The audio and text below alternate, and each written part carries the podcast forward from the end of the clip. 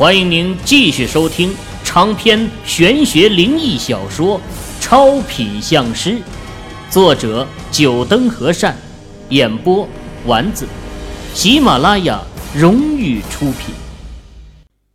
第九十六集，李卫军被许晴的话顶得够呛啊！一个小小的刑警队副队长而已。这明显是拿着鸡毛当令箭呢。当下，李卫军拿起电话，准备给警察局上层认识的一位朋友打电话。许晴瞧见李卫军的架势，嘴唇轻嘟了一下，没怎么放在心上。这局里敢压他的领导还真没有几个，那些领导都清楚他的来历，平时对他说话都是客客气气的。秦宇明白这女警察的心思，笑了笑。不过他现在呀，没心思理这些，当下直接朝许晴开口道：“你要报复，可以等下次。我现在有重要的事情要处理。”说完这话呀，秦宇径直在这警戒线围成的圈子里弯着身子，仔细的盯着脚下的每一寸土地，一步步的游走观察着。喂，你这话什么意思？什么叫报复？我又不认识你。许晴被秦宇说破心中的想法，脸上出现一片绯红，不过很快就压了下去，冲着秦宇嚷嚷：“许队，要不要我们上去把他铐住？”一旁的男警察提议道：“不用，我倒想看看他在搞什么名堂，反正他又跑不了。”在秦宇盯着脚下的地方时，李卫军的电话也打完了，不过神情变得有些古怪，原本沉着的脸色收了回去，摆出慈祥的笑容，朝许晴说道：“，你是老许家的丫头啊，才几年不见就长这么大了，我都差点没认出来。上次还听老许说起你呢。”李卫军笑着说道。我是你李叔，以前住一个院子的，还记得不？李叔，你是那个走资派？听到李卫军的话，许晴先是一愣，随即脱口而出这样一句话。不过他马上就反应过来，脸上的神情变得有些尴尬。这老许，李卫军也是哭笑不得呀，当初。在他那个年代，他下海经商，老许就经常骂他是走资派，是社会主义的叛徒。每见到他一次啊，都要提到走资派。想来他闺女也是听他唠叨多了，才这么顺溜的脱口而出。李卫军呢，可以算是许晴的长辈了。对于这位长辈，许晴从上大学后接触的较少，不过在他小时候啊。李卫军和自己父亲的关系很好，而且又是住在一个院子里，许晴也经常李叔叔、李叔叔的叫。呃，李叔叔，刚才没有认出你来，真是不好意思啊。李叔，我也没认出你呀。都说女大十八变，你这丫头是变得太多了，越来越漂亮了。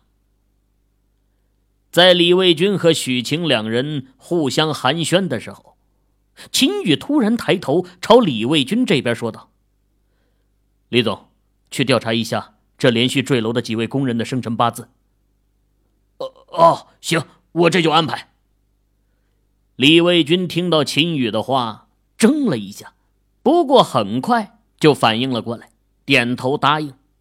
“表哥，你去安排几个工人，拿着铁锹过来。”我一会儿有事要安排他们做。秦宇又朝张华说道：“喂，我说你想干嘛？这调查是我们警察来做的事情。”许晴虽然知道李卫军的身份后啊，态度好了很多，但看到秦宇似乎有要越俎代庖、指挥现场的模样，再次不爽的说道。他可是好不容易带队来调查这次工人坠楼事件的，按照他心里的想法，最好啊，这起看似普通的意外伤亡事件，背后其实隐藏着一个天大的阴谋。然后在他英明的慧眼下，一丝丝拨开这隐藏的阴谋，抓住主谋，而他因此扬名警界。尤其是许晴还了解到啊，这栋大厦已经不是第一次有工人坠楼了，连续三四次了。按他的猜测，这连续好几次都有工人在这里坠楼，这绝对不是巧合，肯定是有什么阴谋。秦宇瞥了一眼许晴，没有回答他。刚刚他发现了一丝线索，可正是发现了这一丝线索，让他心里极端的愤怒，没有心情去理会许晴。你，许晴看到秦宇的眼神那赤裸裸的无视他的眼神让他想到了那个拿枪顶在他额头的那位该死的男人，气的是火冒三丈啊！就想拿手铐去把秦宇给铐上。小雨，人找来了，十位够不够？张华的声音打断了许晴的动作。只见张华身后啊，跟着十位工人，每人手里都拿着铁锹和铁铲。只是这些工人在警戒线外，就不敢继续往前走了。都进来吧。秦宇招呼了一声。不行！许晴大声阻止道。秦宇皱了皱眉，有这位女警察在，今天很多事情都没法做了。思考了一下，秦宇索性站起身。既然这样，那就不如等吧。表哥，咱们先走吧。李总，记得把那几个工人的生辰八字发给我。秦宇站起身，招呼了表哥张华。便和李卫军打了个招呼，打算离开这里。这，秦师傅。李卫军还以为许晴让秦宇恼了，赶忙出声挽留。哈，有警察同志在，就没我什么事情了，我还是回去休息吧。秦宇笑着说道，不过却暗中向李卫军传递了一个眼神。李卫军自然是精明之人，对于秦宇的这个眼神领会贯通，当下也不再挽留，笑着和秦宇告别。李叔，这男的是谁啊？你公司的员工？许晴看着秦宇消失的背影，疑惑的向李卫军问道：“嗨，我要有这样的员工，那就好了。”李卫军感叹了一句。不会吧？他很厉害，最多就是能打一点嘛。许晴到现在呀，还以为秦宇也是蓝鹰特种兵的一员呢。能打？秦师傅怎么能打了？李卫军疑惑的看向许晴，不明白他为什么这么说秦宇。这个，我是从外貌上看的。许晴眼珠子一转。胡乱扯了一句：“这蓝鹰的事情啊，必须要保密的，这点纪律他还是知道的，自然不会告诉李卫军。”你这丫头，李卫军哈哈一笑，以他的眼力，自然可以看出许晴话里的真假。很明显，许晴啊，应该是认识秦宇，只是他不想告诉自己而已。那。秦丫头，你就好好的调查一下这现场。李叔还有点事情要先去忙了。嗯，李叔放心，我一定会抓出这件事情后面的真凶的。许晴握了握拳头，表了个态。李卫军看到王儿啊，这又不是什么凶杀案，什么真凶不真凶的。不过他现在啊，还有另外更重要的事情去做，当下离开了现场。朝着工地上的办公室走去。想要收听更多有声小说，请下载喜马拉雅手机客户端。啊，秦师傅，真是不好意思了，那是我老友的女儿，可能脾气有些娇惯，你多多包涵呐。一进入办公室，李卫军就朝秦宇抱歉道：“啊，没事。”秦宇摆摆手，表示无所谓。怎么样？那四个坠楼的工人生辰八字调查出来了吗？哦，刚刚调查出来了。秦师傅，你看。李卫军拿出手机，打开短信，递给了秦宇。秦宇只扫了一眼，脸上就露出“果然如此”的神情，将手机还给了李卫军，脸色凝重，陷入了沉思中。张华和李卫军看着秦宇的这副表情，都不敢出声打扰，只是静静的看着秦宇，等待他思考完毕。良久，秦宇的脸上闪过一丝狠色，目光看向李卫军。李总，我开始以为这前面三位工人是因为白云山路的龙脉问题，不过刚刚。我却是发现了另外一条线索，除了龙脉的问题，那栋大厦还隐藏着一道致命的杀机。杀机！李卫军和张华同时疑惑的看向秦宇，等待他的下文。不错，而且这杀机还是人为布置的。秦宇的脸色阴沉的可怕。这布下杀机之人根本就是罔顾人命，而且秦宇最气愤的是啊，这幕后之人竟然对付的是这些社会最底层的人。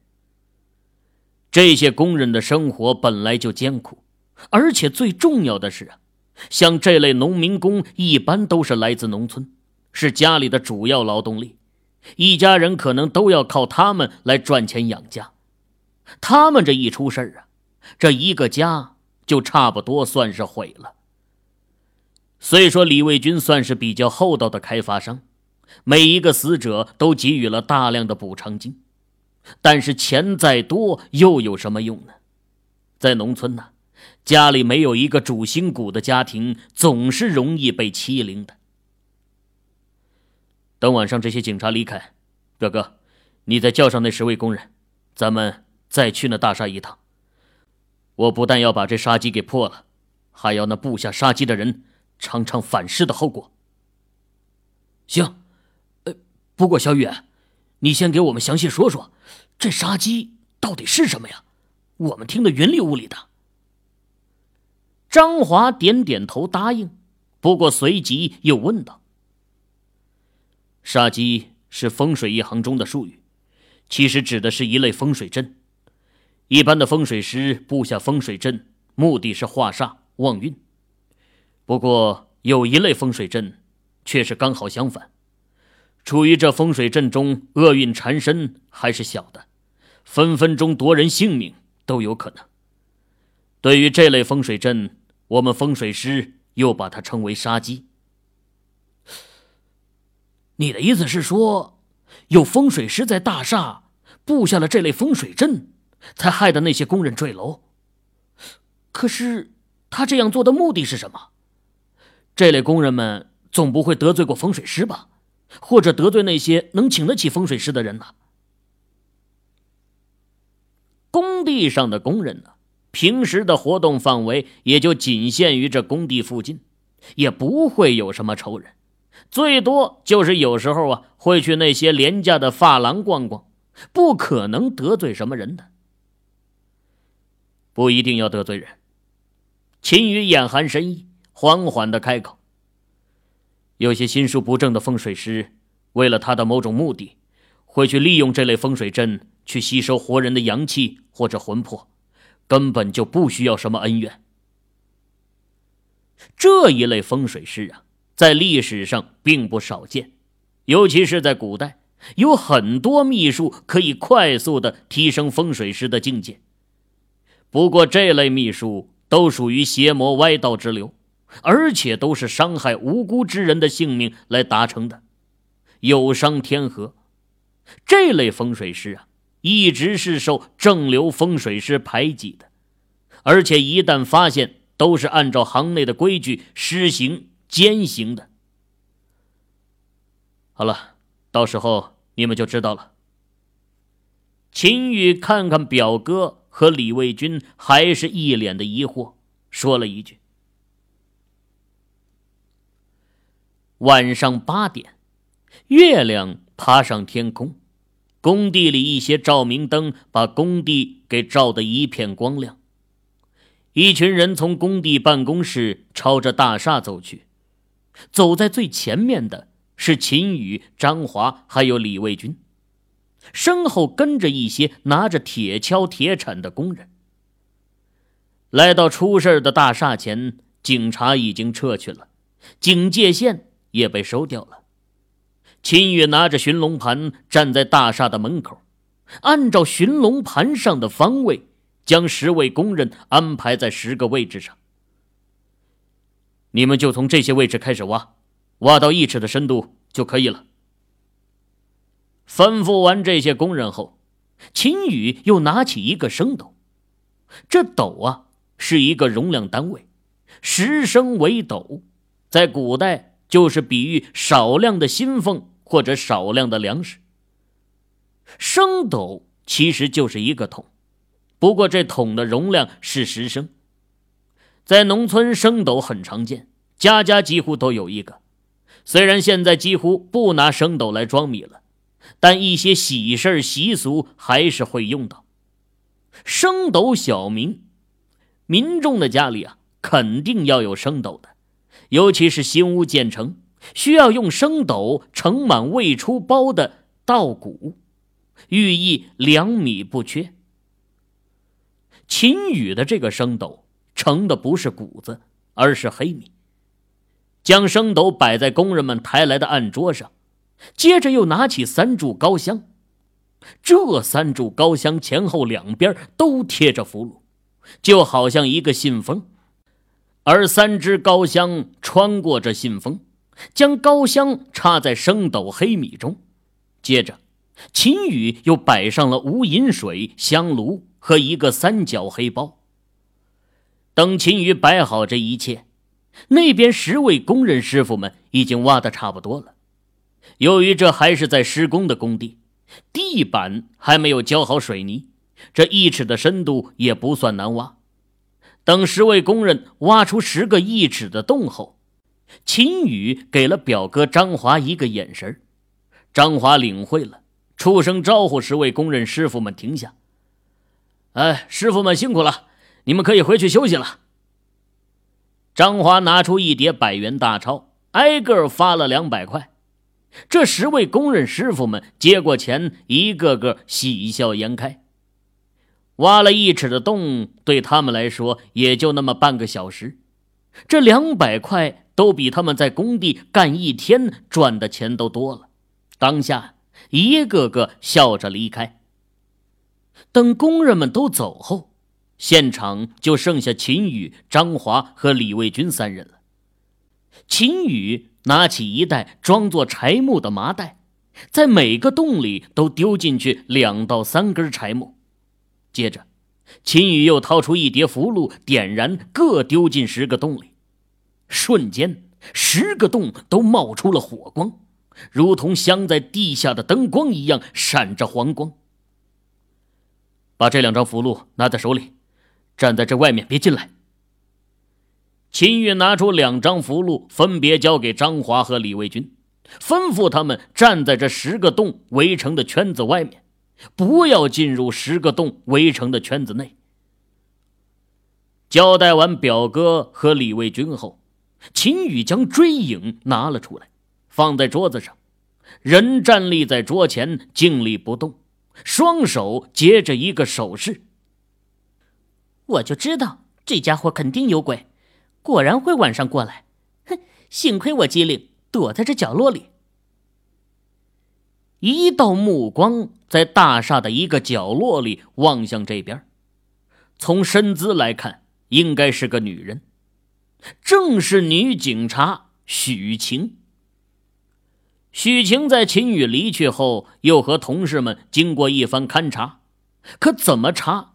最后的结果都是得出这只是一场意外而已。虽然连续四人从这楼上摔下来，这也太巧了。但摆在他们面前的一切都显示的是意外，只能认为这太巧合了。不过许晴并不死心，他总感觉这事情没有那么简单，这其中啊肯定有着什么阴谋，而且先前秦宇的表情也告诉他，秦宇应该知道点什么，所以许晴打算来个守株待兔。只是秦宇现在做的事情，却让许晴傻眼了。这是在干嘛？开坛做法？难不成李叔叔因为这连续出了四位工人坠楼的事情，也和其他人一样，一定以为是有鬼怪在作祟，所以请道士做法？白天在勘察现场的时候啊，许晴就听身边的那些工人们议论。是这栋楼应该是闹鬼了，不过作为二十一世纪的青年，又身为警察，许晴对于这些东西啊是嗤之以鼻的，他根本就不信这世界上会有鬼。这年轻男子难道是个骗子？许晴摇摇头，又否定了这个想法。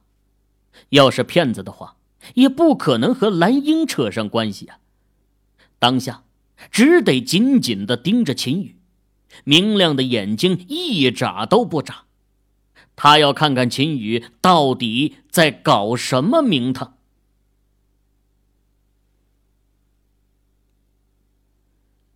各位听友，您刚才收听到的是喜马拉雅荣誉出品的长篇玄学灵异小说《超品相师》，作者九灯和善。演播丸子，更多精彩有声书尽在喜马拉雅。